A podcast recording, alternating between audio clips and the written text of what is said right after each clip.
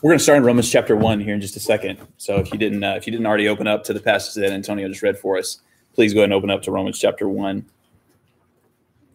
The Apostle Paul was uh, a really fascinating character, and not just to those of us who love Jesus and are followers of Jesus, but really to all people throughout uh, world history at this point. And, and, we've been spending a lot of time with Paul as we've been reading through his letters. We've been studying the book of First Corinthians, which is a very personal letter. Just this past month, We've been reading through Second Corinthians. And um, as Mark actually read a section where Paul spoke about himself.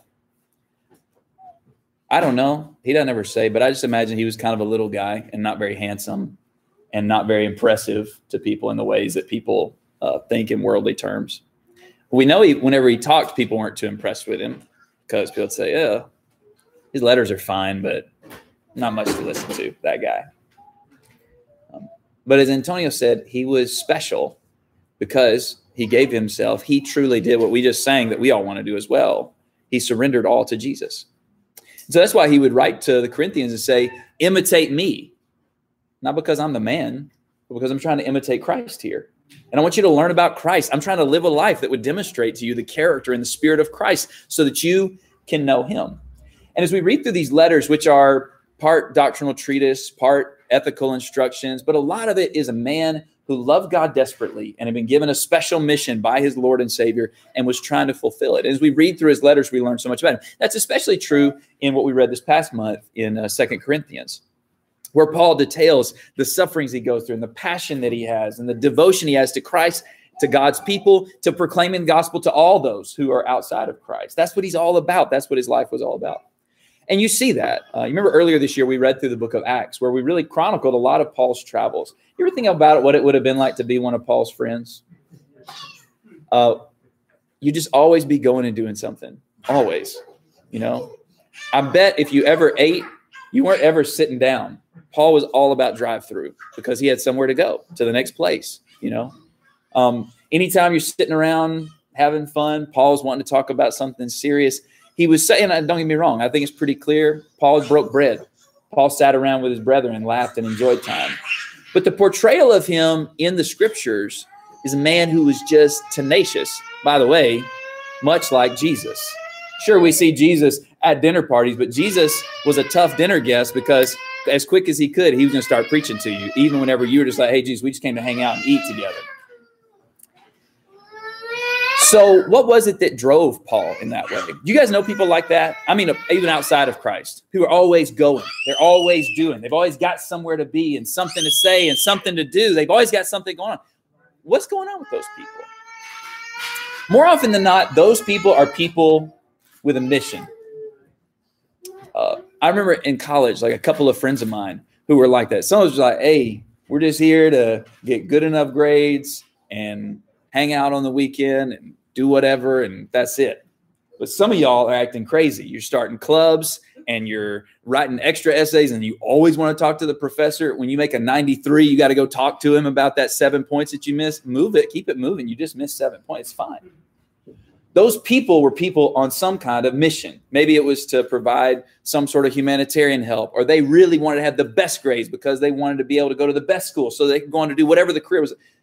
They were on a mission. What was Paul's mission?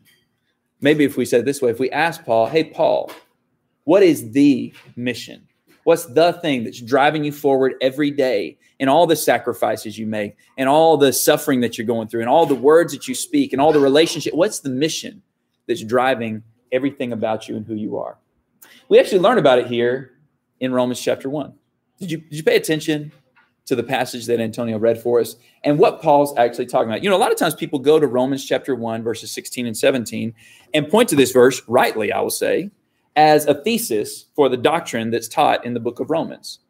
I'm not ashamed of the gospel, for it is the power of God to salvation, to the Jew first and also to the Greek, for in it the righteousness of God is revealed from faith to faith. And that's really what this, a lot of people say, that's what this whole book is about. Uh, Paul is going to go on to explain people are sinners, lost in their sin, and dead apart from God. Uh, but God saves, God justifies, those who have faith, like Abraham or like David, ultimately like Jesus, really, and don't continue on following after Adam, but actually follow after Jesus and find salvation and restoration and reconciliation with God. And that's what the book is about. And so Romans 1, verse 16 and 17 is sort of a, a thesis statement for a doctrinal essay. That's the way Romans 1, 16 and 17 uh, reads a lot of times. But I want to, and while all that is mostly true, I'd like to tweak it a little bit and look at it again. Look at the very first word of verse 16. Actually, you could say the first um, four words of verse 16.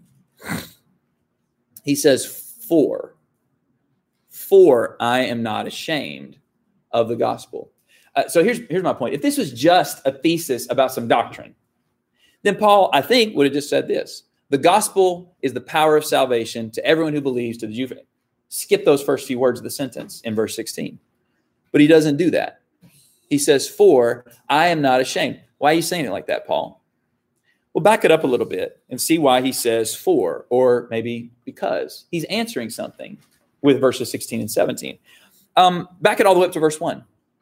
As was mentioned earlier, Paul describes himself as a bondservant of Christ Jesus, called to be an apostle, set apart for the gospel of God. This whole section, by the way, is about the gospel. It begins and ends in referring to the gospel. He says, uh, This is what I was set apart to do and to be. Verse 5, he says, Through whom we have received grace and apostleship to bring about the obedience of faith among all the nations for his name's sake. I'm here to try to make everybody to be obediently loyal to Christ. That's what the whole deal is all about. And then uh, in verse 8, he speaks about their faith that's being proclaimed, these Roman saints who are there uh, whom he had not actually been to meet before. Verse 9, he says, For God, whom I serve in my spirit in the preaching of the gospel of his son, is my witness as to how unceasingly I make mention of you. When Paul thought about these Romans, he's praying for them, he's thankful for them. And he said that he wanted to see them. Verse 11, For I long to see you so that I may impart some spiritual gift to you. By the way, what spiritual gift, Paul? Is going to be tongues, it's going to be healings, it's going to be prophecy. What spiritual gift are you going to give us? Well, look at what he says. He says, That is, verse 12, that I may be encouraged together with you while among you. You know what the spiritual gift that Paul was going to give them and that he actually wanted them to give him to? Encouragement. Encouragement in what? Why is Paul wanting this encouragement? Why does he want to impart that to them and share that with them? Keep on reading. He says uh, in verse 12, uh, 13, I do not want you to be unaware, brethren, that often I have planned to come to you and have been prevented so far. Well, why you want to go to Rome, Paul? Is it the theater? Is it the um, museums? Is it the politics? What's taking you to Rome? Listen to what he says. So that I may obtain some fruit among you also, even as among the rest of the Gentiles. What fruit are we talking about, Paul? Why do you want to go to Rome and encourage these saints and get some kind of fruit out of the deal? What are, what are we talking about? Verse 14 I'm under obligation. Remember, he called himself a servant at the very top.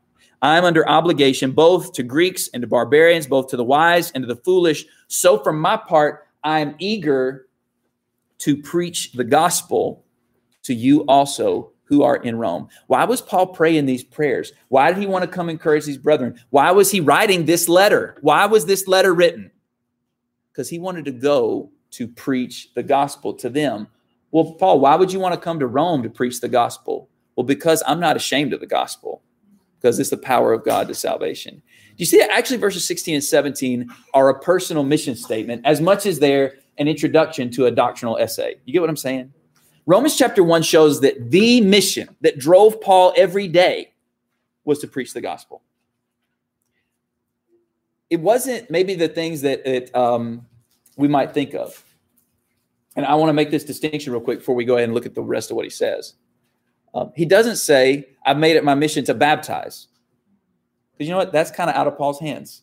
That's up to somebody deciding whether they want to be baptized into Christ or not. So that really wasn't his mission. His mission is to preach the gospel. Somebody be baptized into Christ when they hear that, for sure. But that wasn't his mission. His mission was, I want to preach the gospel. By the way, if his mission was just to baptize, he could have been handing out cash to get baptisms. He could have just been uh, softening up the gospel to get baptisms, but that wasn't what his mission was. His mission was to preach the gospel. He could have said also, and I know I've said this uh, phrase plenty of times, and I, I, I uh, y'all, y'all t- next time I say it, tell me, Ben, you say you're not supposed to say that, and you can say it if you want to, but I'm going to try not to. I think uh, he also doesn't say that I, I'm eager to plant churches in Rome. Now you might say, well, there's already churches in Rome. That's fair. But here's the deal: if his uh, mission was to plant churches, as as we may say sometimes, um, Why would he go to Rome? There's already brethren there. You know, that wasn't his mission. Actually, he saw that as God's mission. You preach the gospel, people will be saved. God's going to plant some churches. What we plant, what Paul would say that he was there to plant, was the gospel. That was his mission. That's what it's all about. And we could go on and on down the line. It wasn't to necessarily uh, promote social change, although for sure, when the gospel comes into a society, things change. But that wasn't the mission. You get what I'm saying? And I think this is so important that we hear what Paul has to say. This is my deal. This is what I do. This is what I live, eat, breathe, sleep. Everything is about the mission to preach the gospel. Uh, he goes on through this doctrinal argument in the rest of the letter. But look at chapter 10. There's this kind of strange section in chapter 10 where he's arguing about the covenant made to Abraham and Israel, and uh, the word of God hasn't failed. I know some of y'all Jews think that it has, but it hasn't. God's been keeping his promises. And he says in chapter 10 and verse 1 Brother, my heart's desire and my prayer to God for them is for their salvation. And then he goes on talking more about this doctrine of salvation. And then he jumps in in verse 14 with what honestly sounds like a deal where you're saying, wait, Paul, what? Verse 14 he says, How then will they call on him in whom they have not believed? Speaking about, of course, people are justified by faith in Christ. How will they call on him whom they have not believed? And how will they believe in him whom they have not heard? And how will they hear without a preacher? How will they preach unless they are sent? Just as it is written, How beautiful are the feet of those who bring good news of good things. Paul, could you cool it? Why are you talking about preachers getting sent places? We're talking about how people are saved and stuff. Why are you talking about this? Do you get it? Paul, even when he was talking about the true doctrine of the gospel, he was he was in his mind and he's just right. He's like, you know, this is so important, guys. We got to get this right because and we got to get people believing in Christ. Well, how are they going to believe unless they hear? And how are they going to hear unless there's a preacher? And how's there going to be a preacher unless they get sent? Because that was the mission. That was the point of the doctrine. The doctrine wasn't just y'all are wrong, I'm right, you need to get it straight. The point of the doctrine was is this is what it's all about. We're trying to get this message out here for all people to know the salvation of Christ. Now, you might say, well, Paul, you were called to be an apostle. And that's kind of a special gig. There's not a lot of apostle spots that Jesus opened up. And that's good. You, your mission is the gospel, but I got other missions. I got other things that's kind of my deal. And maybe we as a church, we've got other missions that's our deal. We want to try to help with this need that we see in the world, or we got, we got whatever kind of interest that we're really focused on more. That's our mission. And good for you that your mission is to preach the gospel. But I don't know if that's really supposed to be our mission. Go to chapter 15.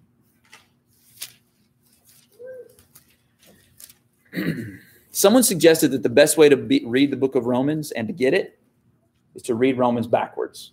I wouldn't advise that on your first read if you haven't read it. But actually, if you have read it, I would advise that. Start the last paragraph. I don't know how you read backwards exactly. You got to pick some place to read forwards, but you get what I'm saying, right? Point is, start at the end of the book and see the stuff Paul's talking about and then start working your way backwards.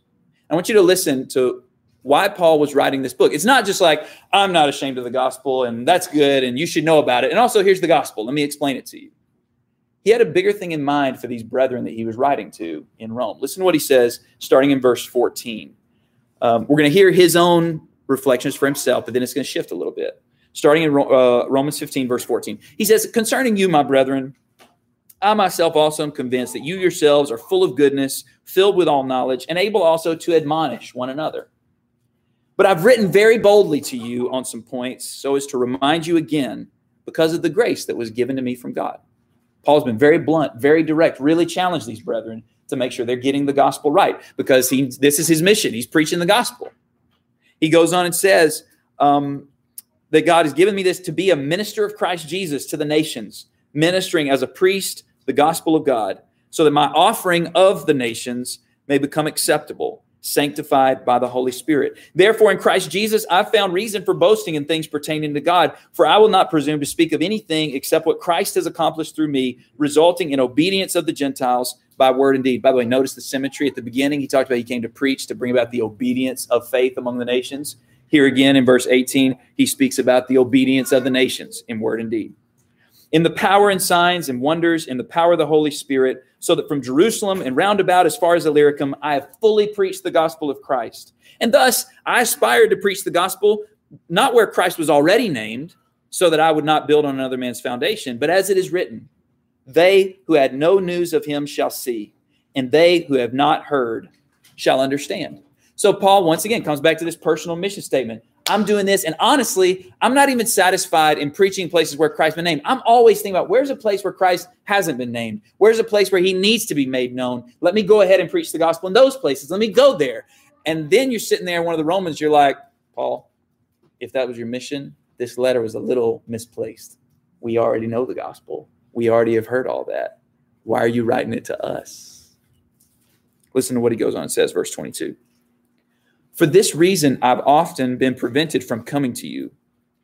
But now, with no further place for me in these regions, and since I have for many years a longing to come to you whenever I go to Spain, for I hope to see you in passing and to be helped on my way there by you when I first enjoyed your company for a while. He then goes on to speak about the mission he was on, the minor mission he was on to collect funds to provide for the poor saints in Jerusalem. Then he comes back to it in verse 28 and he says, After I get done with that, therefore, verse 28, when I finish this and have put my seal on this fruit of theirs, the brethren loving and taking care of each other, I will go on by way of you to Spain. And I know that when I come to you, I will come in the fullness of the blessing of Christ. Do you hear what Paul's plan is? Paul doesn't want to come to Rome because he just has heard great things about the brethren there. He wants Rome to become his new mission base. When you read the book of Acts, Paul's mission base is Antioch. Him and Barnabas would cycle back through there and then they'd go preach somewhere else. But now Paul, he's looking around, he says, I mean, we've kind of got it covered. Not everybody's believed, not everybody's accepted, but honestly, there's plenty of God's people here. Let me go somewhere else. Let me go somewhere where there's not as much action. And I've heard about Spain, and I don't think there's anybody preaching the gospel out there. So I'm going to go and I'm going to go through Rome because Antioch is pretty far from Spain. Rome's a lot closer. And there's brethren there. And I want them to be strengthened and grounded in their understanding and their life in the gospel so that that can be my new little home base. In other words, what he's saying to the church in Rome is, I want y'all to participate in the mission. Y'all need to get some things straightened out about your doctrine. Y'all need to get some things straightened out about your relationships and your lifestyle because we, not just me as an apostle of Christ Jesus, but we as the saints of God have a mission to accomplish, and you've got a role to play in that. Can I just tell you that is the whole purpose of the book of Romans? Now, what Paul talked about was all the doctrines and all the instructions that we all love so much. Probably, if we ran around the room, a lot of you, and your top five most favorite Bible verses probably come from the book of Romans. Verses that have convicted you and changed you and made you love the Lord more have come from the book of Romans. The whole point of whatever it is you've ever gotten from this great book is to set us on the mission to preach the gospel. So that not only Paul, but that we would say, I'm not ashamed of the gospel because I believe and I want everybody to know that it is the power of God of salvation. That's that whole bit in chapter 10 of, well, how will they believe unless they hear? And how will they hear without a, uh, uh, without a preacher? And how will they preach unless they are sent? Do you hear what he's saying? Unless they are sent. Who's going to be sending? You guys, Romans. I want y'all to be in on this and be sending people out not just collecting people. Oh, Rome is so nice. We love being in Rome. And our church in Rome is so nice. No, no, no. Get them out. Send people out. Get your people ready to go preach the gospel in places where the gospel of Christ has not been named, because that is the mission. It's not to gather together. It's not to enjoy each other. That's good stuff. We need that stuff. That's important stuff commanded by God. But all that serves a greater purpose, not just for us, but that all the world may see and know there, there is a God in heaven and that his son Jesus reigns over the kingdoms of men, and that he's coming back one day, and that all will be raised up to a resurrection of judgment, either judgment to righteousness and eternal life, or judgment to condemnation and eternal punishment. That's what we're here to do, is to proclaim that message and to call all people everywhere to repentance, to come to Jesus, to be saved by his love, to be transformed by the power of his spirit. That's the mission. All right, how do we go about accomplishing that? How do we? How do we go about accomplishing that? And imagine if you were in Rome and you might sit there and ask that question. Okay, Paul, this is a big deal. It's actually exciting. But it's not just you and Peter, you know, all those guys. It's every one of God's people. We're part of this grand mission to preach the gospel to all peoples, here and everywhere. That's got to be our focus in all things that we do. How do we go about that? Go back to Romans chapter 12. I want to just highlight a few uh, keys that Paul gives us for how to go about accomplishing the mission. Because here's the deal we could go interview some people today and say, hey, how do you think we should accomplish the mission? And we could go to some people um, who I heard somebody describe it this weekend. And when we were talking about these things, somebody might say, well, you go to uh, Amazon.com and order some tracts and then just start throwing them around everywhere. By the way, not a bad idea. If it's true, if it's true, if it's, it's bogus, don't do those. Like burn those. But if it's a true one, go ahead, hand it out. That's good. Um, but I don't. That, it's interesting. You don't see that necessarily said in, in Scripture that that is the way to accomplish it. That may be something good we could do. We say, well, we got to have lots of special events and invite people in. Well, I think it's great. I love when we do those, and it's a good opportunity for us to have a forum for people to hear and discuss the gospel. Um, but it's also interesting. That's not one of the keys that Paul gives. Have special events, you know, or have a large meeting space that more people can come together. That's the way to accomplish the mission. By the way, it's good to have a large meeting space where we can all meet, but I'm not sure that's really the way that we're going to accomplish the mission. We could also go to people of the world, and of course, they'd say, "Well, you need to like have better graphics, and uh, you need to have more. Uh, you need to have TED Talk level speakers. So you need to do some things that honestly we don't have, and I don't think we're supposed to be pursuing either, because the weapons of our warfare are not carnal. There's something else. Read Romans 12, verses 1 and 2. Let me t- let's start on how we go about accomplishing the mission. Romans 12, 1 and 2.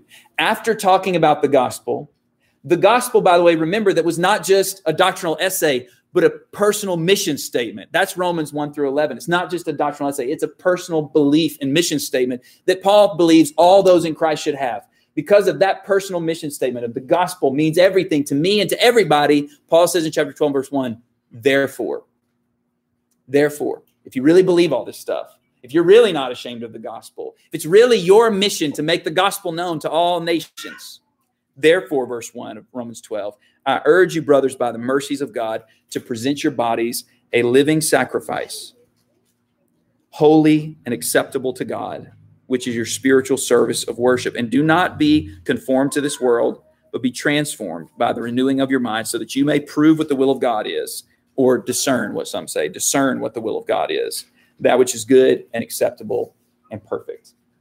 All right, key number one if we want to accomplish the mission godly self sacrifice. Godly self sacrifice. How did Jesus proclaim the gospel? He came and he tirelessly served those in need. He uh, offered comfort to those who were hurting. He preached and he spoke. He had conversation with people about what was true. When did Jesus ever sleep? Other than that one time in the boat when the storm happened. When did he ever sleep? You know what I mean? He was always sacrificed. By the way, he slept, but you know what I'm saying? The portrayal of Jesus, he's always sacrificing himself. That's how we're going to accomplish this mission is to live a life of self-sacrifice. And not self-sacrifice, what I'm saying, godly self-sacrifice. Not self-sacrifice that makes us feel good about ourselves or makes us look good to other people. Notice what he says.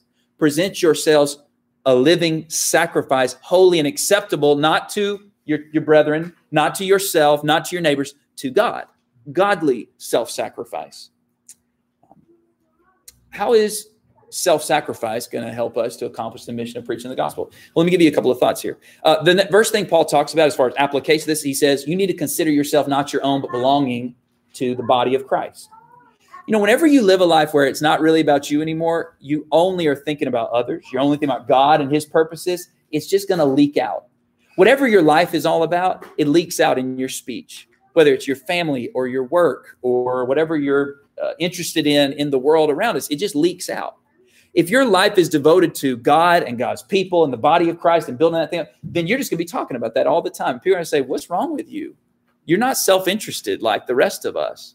You're not consumed with how you can get yours. You're always thinking about how you can give. Where does that come from?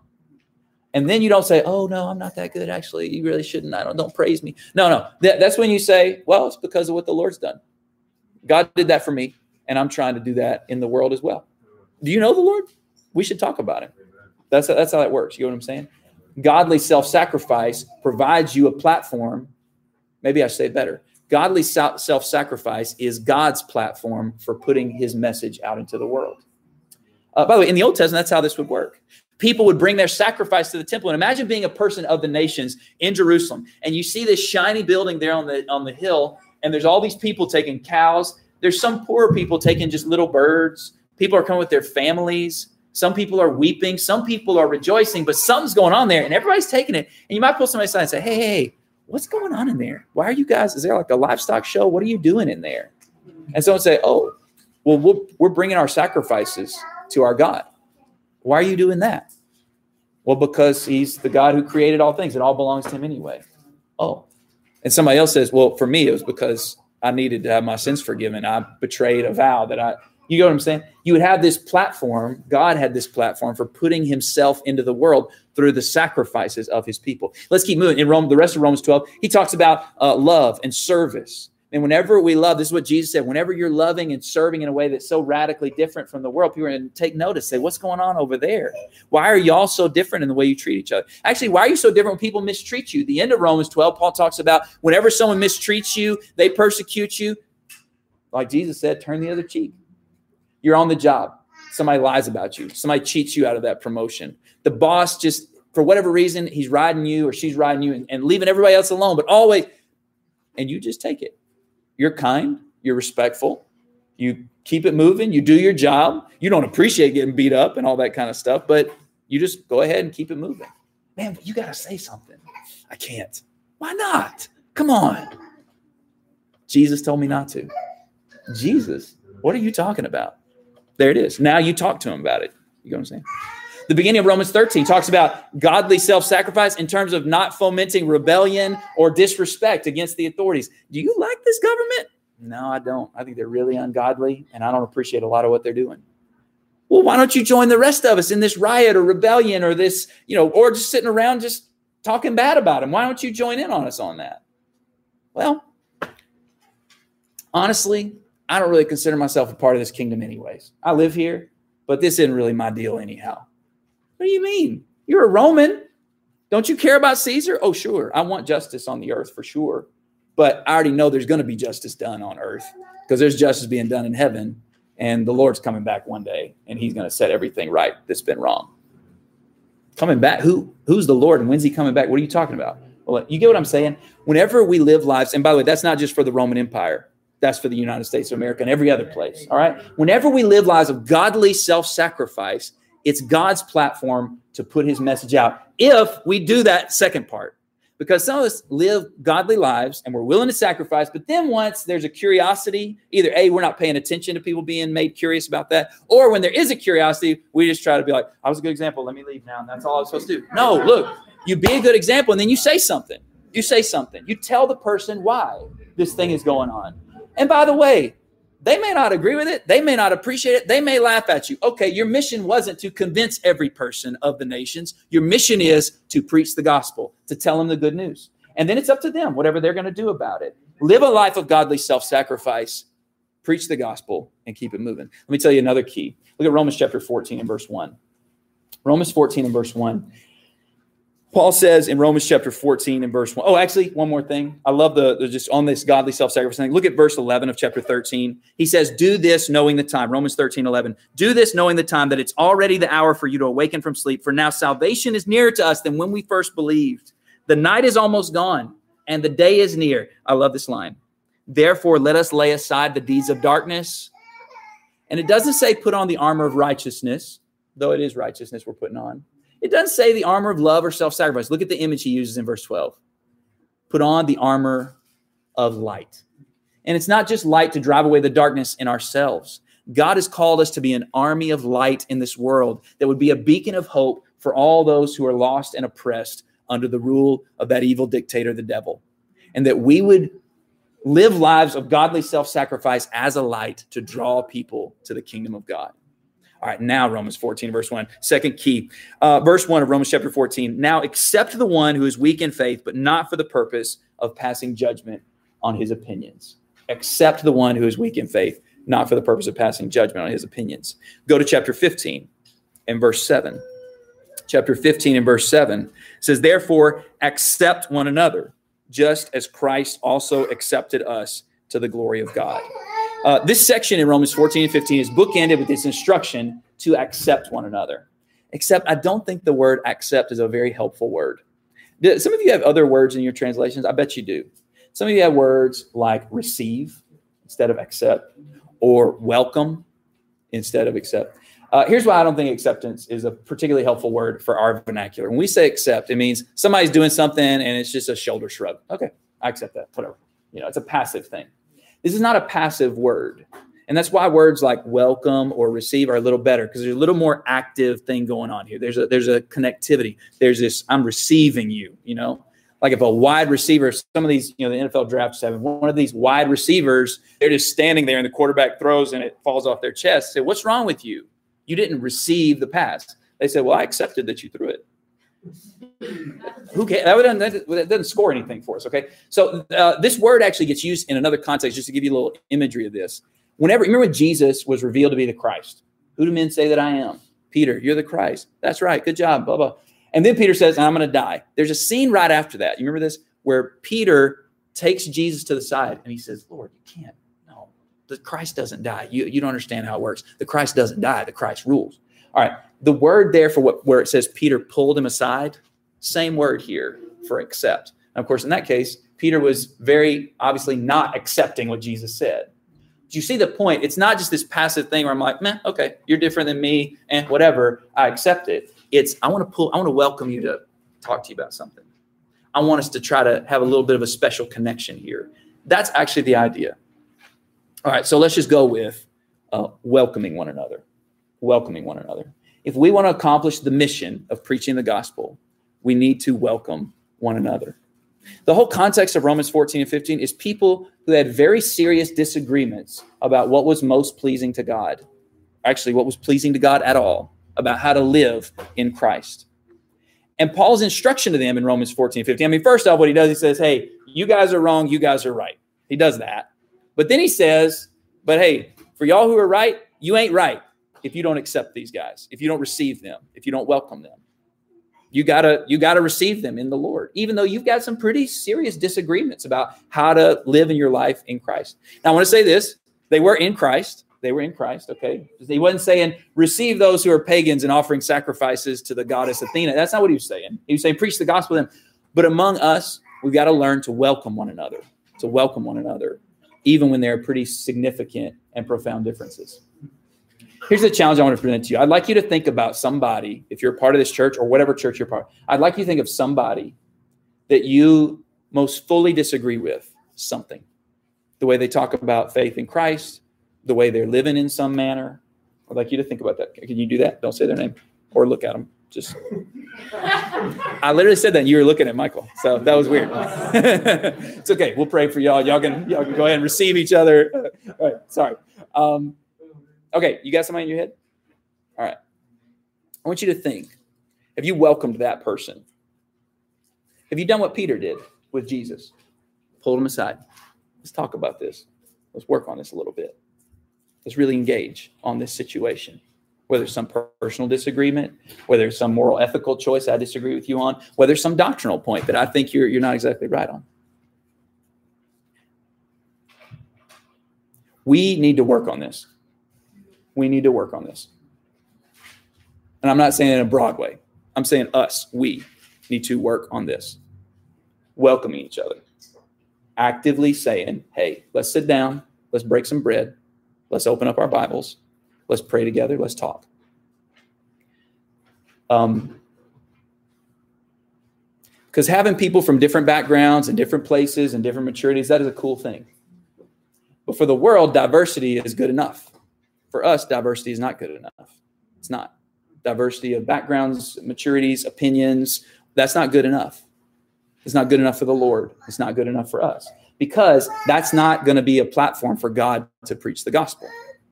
When people are welcoming each other, you say, wait a second, y'all are kind of different. You know, what's the deal there? You guys are all kind of the same deal, different ages, different spiritual backgrounds, different opinions on things, and y'all are all welcoming each other. You really, really are living like family, which means you're honest with each other when you have disagreement. But it also means you're committed to each other, even when you still kind of disagree on some stuff at the end of the day. What's going on over there? Well, honestly, man, look at what he says in chapter 15 and verse 6. Actually, 15, 1, he says, We who are strong, that's the language Paul's using in this little disagreement here. We who are strong ought to bear the weaknesses of those without strength and not just please ourselves. Well, why not please yourself? Each of us is to please his neighbor for his good. Well, why are we doing that? To his edification. Why do I care about his edification? For even Christ did not please himself. But as it is written, the reproaches of those who reproached you fell on me. Verse 6 continues with the thought, so that with one accord you may with one voice glorify the God and Father of our Lord Jesus Christ. Therefore, accept, receive, welcome one another, just as Christ also accepted you to the glory of us, to the glory of God. For I say that Christ has become a, a, servant of the circumcision on behalf of the truth of God to confirm the promises given to the fathers and for the nations, the uncircumcised, to glorify God for his mercy. As it is written, Therefore I will give praise to you among the Gentiles, and I will sing to your name. And again he said, Rejoice, O nations, with his people. And again, praise the Lord, all you nations, and let all the peoples praise him. And Isaiah, and Isaiah says, There shall come the root of Jesse, and he who arises to rule over the nations. In him shall the nations hope. Now may the God of hope fill you, y'all, with all joy and peace in believing, so that you will abound in hope by the power of the Holy Spirit. We have to welcome one another so that we can continue doing the mission because there's two problems that'll exist if we don't do this. Probably more, but at least two.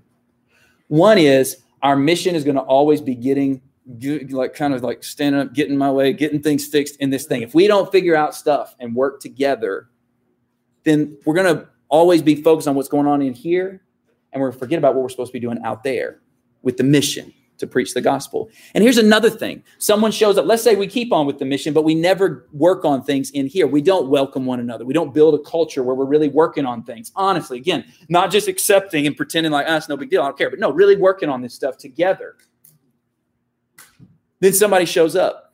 They've been newly baptized into Christ. They're trying to grow up in Christ. And they show up to a family where there's these little disjointed things. There's a little coldness. There's a little, after you hang around long enough, you feel like, wait a second. Seems like I got to pick if I'm on this team or that team. What's going That, you know what that is? That's devil work. And that's going to kill souls. We cannot do that. We got to welcome one another if we want to preach the gospel, if we want to stay on mission. Here's a third thing. I'm going to say something brief about it, not because it's unimportant, but because it's so important and just for sake of time. But I think we know it's important and we talk about it a lot. Verse 30 of chapter 15. He says, Now I urge you, brethren, by our Lord Jesus Christ and by the love of the Spirit, to strive together with me. In what, Paul? What are we striving with you in? We're trying to accomplish the mission with you. That's remember right before this, that part where he said, I want you guys to send me on my way. I want you to participate in the mission. What are we striving together with you in, Paul?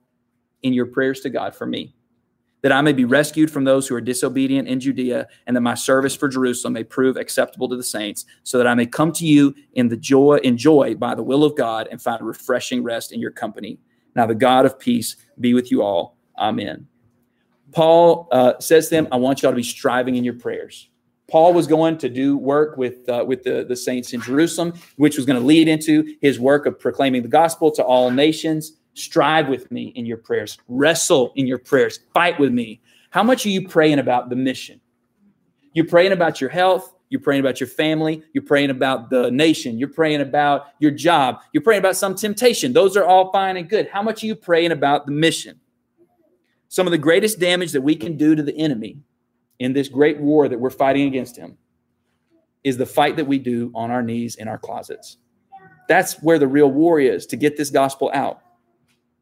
So uh, I need to be praying for lost people in gospel deprived places. I should say, I presume it appears from my eyes. Only God knows those who are His.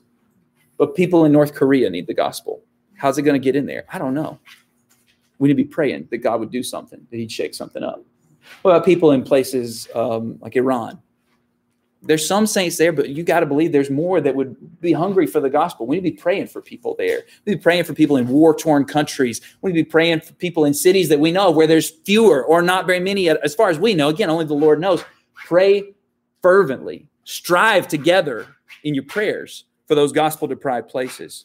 Uh, pray for specific friends, neighbors, coworkers who are lost. Do you have people around you who are lost? How often have you prayed for them in the past week?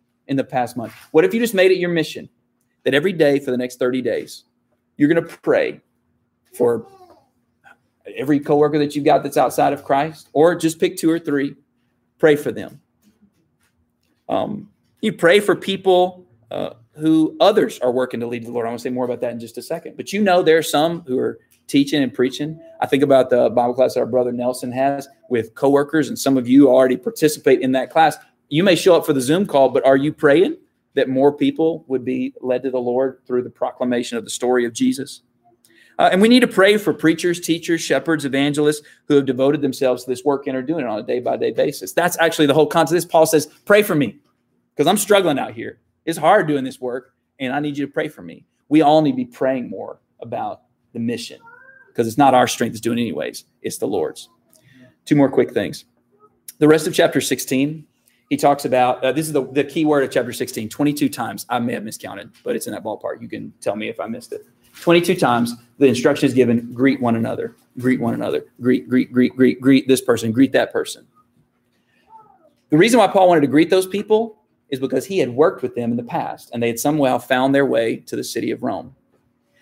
Paul's mission was not accomplished in isolation. Paul accomplished his mission through cooperation. Cooperation. Uh, we need to be cooperators. And I don't mean like, oh, we get along with each other. I mean, really operate together, do things together in accomplishing the mission. Uh, you're good at something, somebody else is not good at something else. That's perfect. Partner up, man and you're working together to go visit somebody who's a new new Christian and needs some encouragement, or you're going to work together. You know, somebody else is a little little rough. Some of us are a little more like this is what it is. Some are a little more like oh, it's you know. Well, look, y'all work together and go have a Bible class with somebody because those two can kind of work together to make this thing work out. Cooperation is so important, and where that starts, the reason I pointed the greeting thing out, where that starts is greeting one another, engaging with each other, talking with each other, because I don't know how I can help you if I'm not even talking to you. So why not back to what we were saying about that person you really disagree with? Think about something you don't even know what's going on in their life. You don't know what their work life is like. You know what their friend circle is like. We're brethren and we have a great time. We're here and we chop it up talking about the Bible or worship together, all that. But I don't know how I could cooperate with them or how some gift they have could aid me in my efforts in the mission. You get what I'm saying? We need to greet one another to know what's going on. And by the way, that means more than, hey, what's up?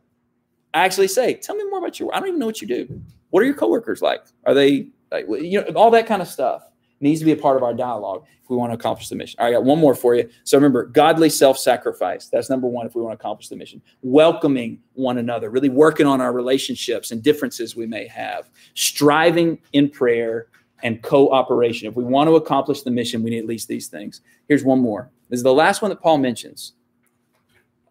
And it's really anticlimactic. It's really, uh, you guys know when you're listening to a teach for the Word of God, it's better when there's like that, wow, this is inspirational ending and all that stuff. This is not that in Paul's letter. Look at verse 17 of Romans, Romans 16. This grand letter that talks about the security we have in Christ and the victory and living lives of sacrifice and love and all that. Here's what he says. Last exhortation, verse 17 of Romans 16.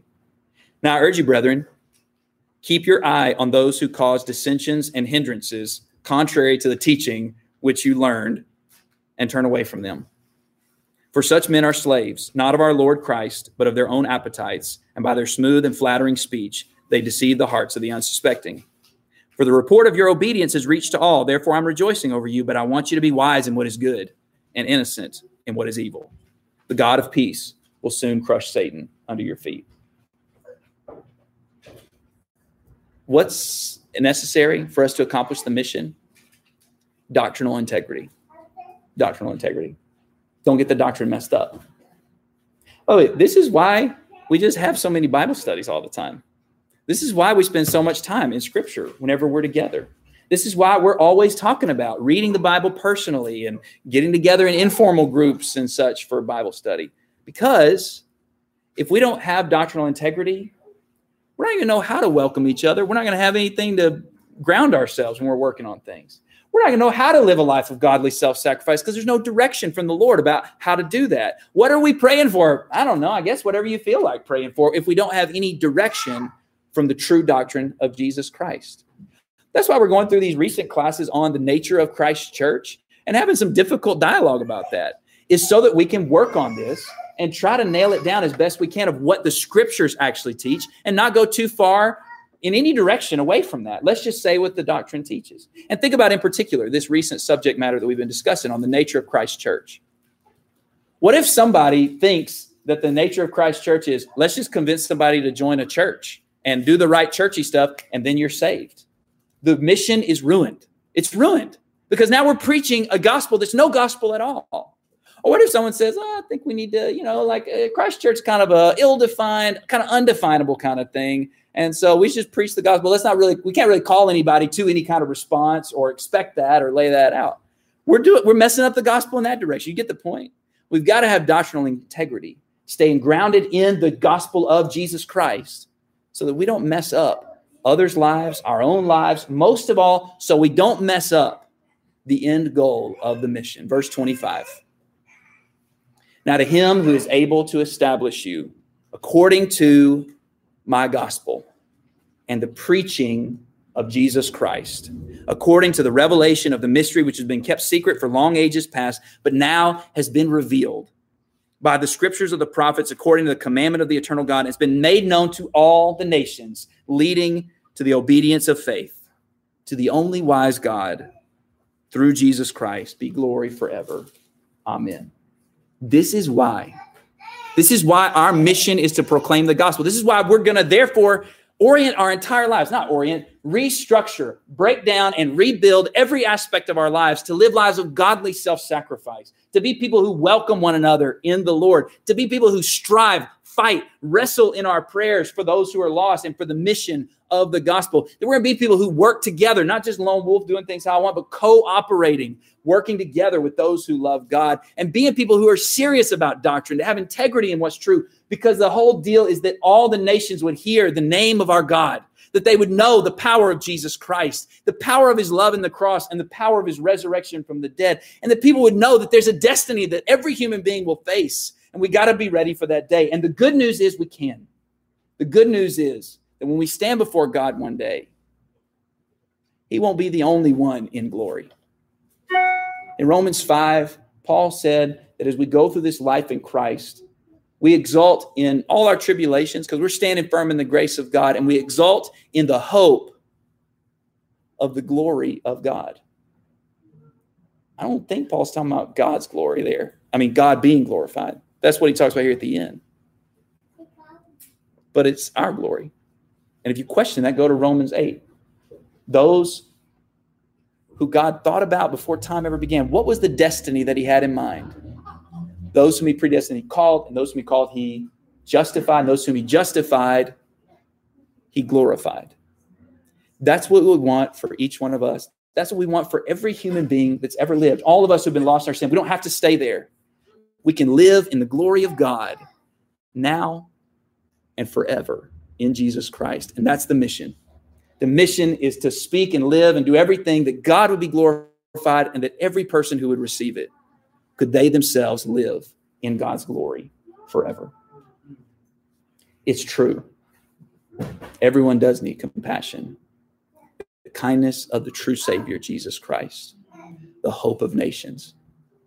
And He is mighty to save. I don't know where you're at right now. Uh, you may really be struggling. You may be completely outside of Christ. You may be in Christ, but you've been slipping and not doing right. You don't have to stay there the gospel of Jesus Christ is that it's the power to save all who will give their lives to him.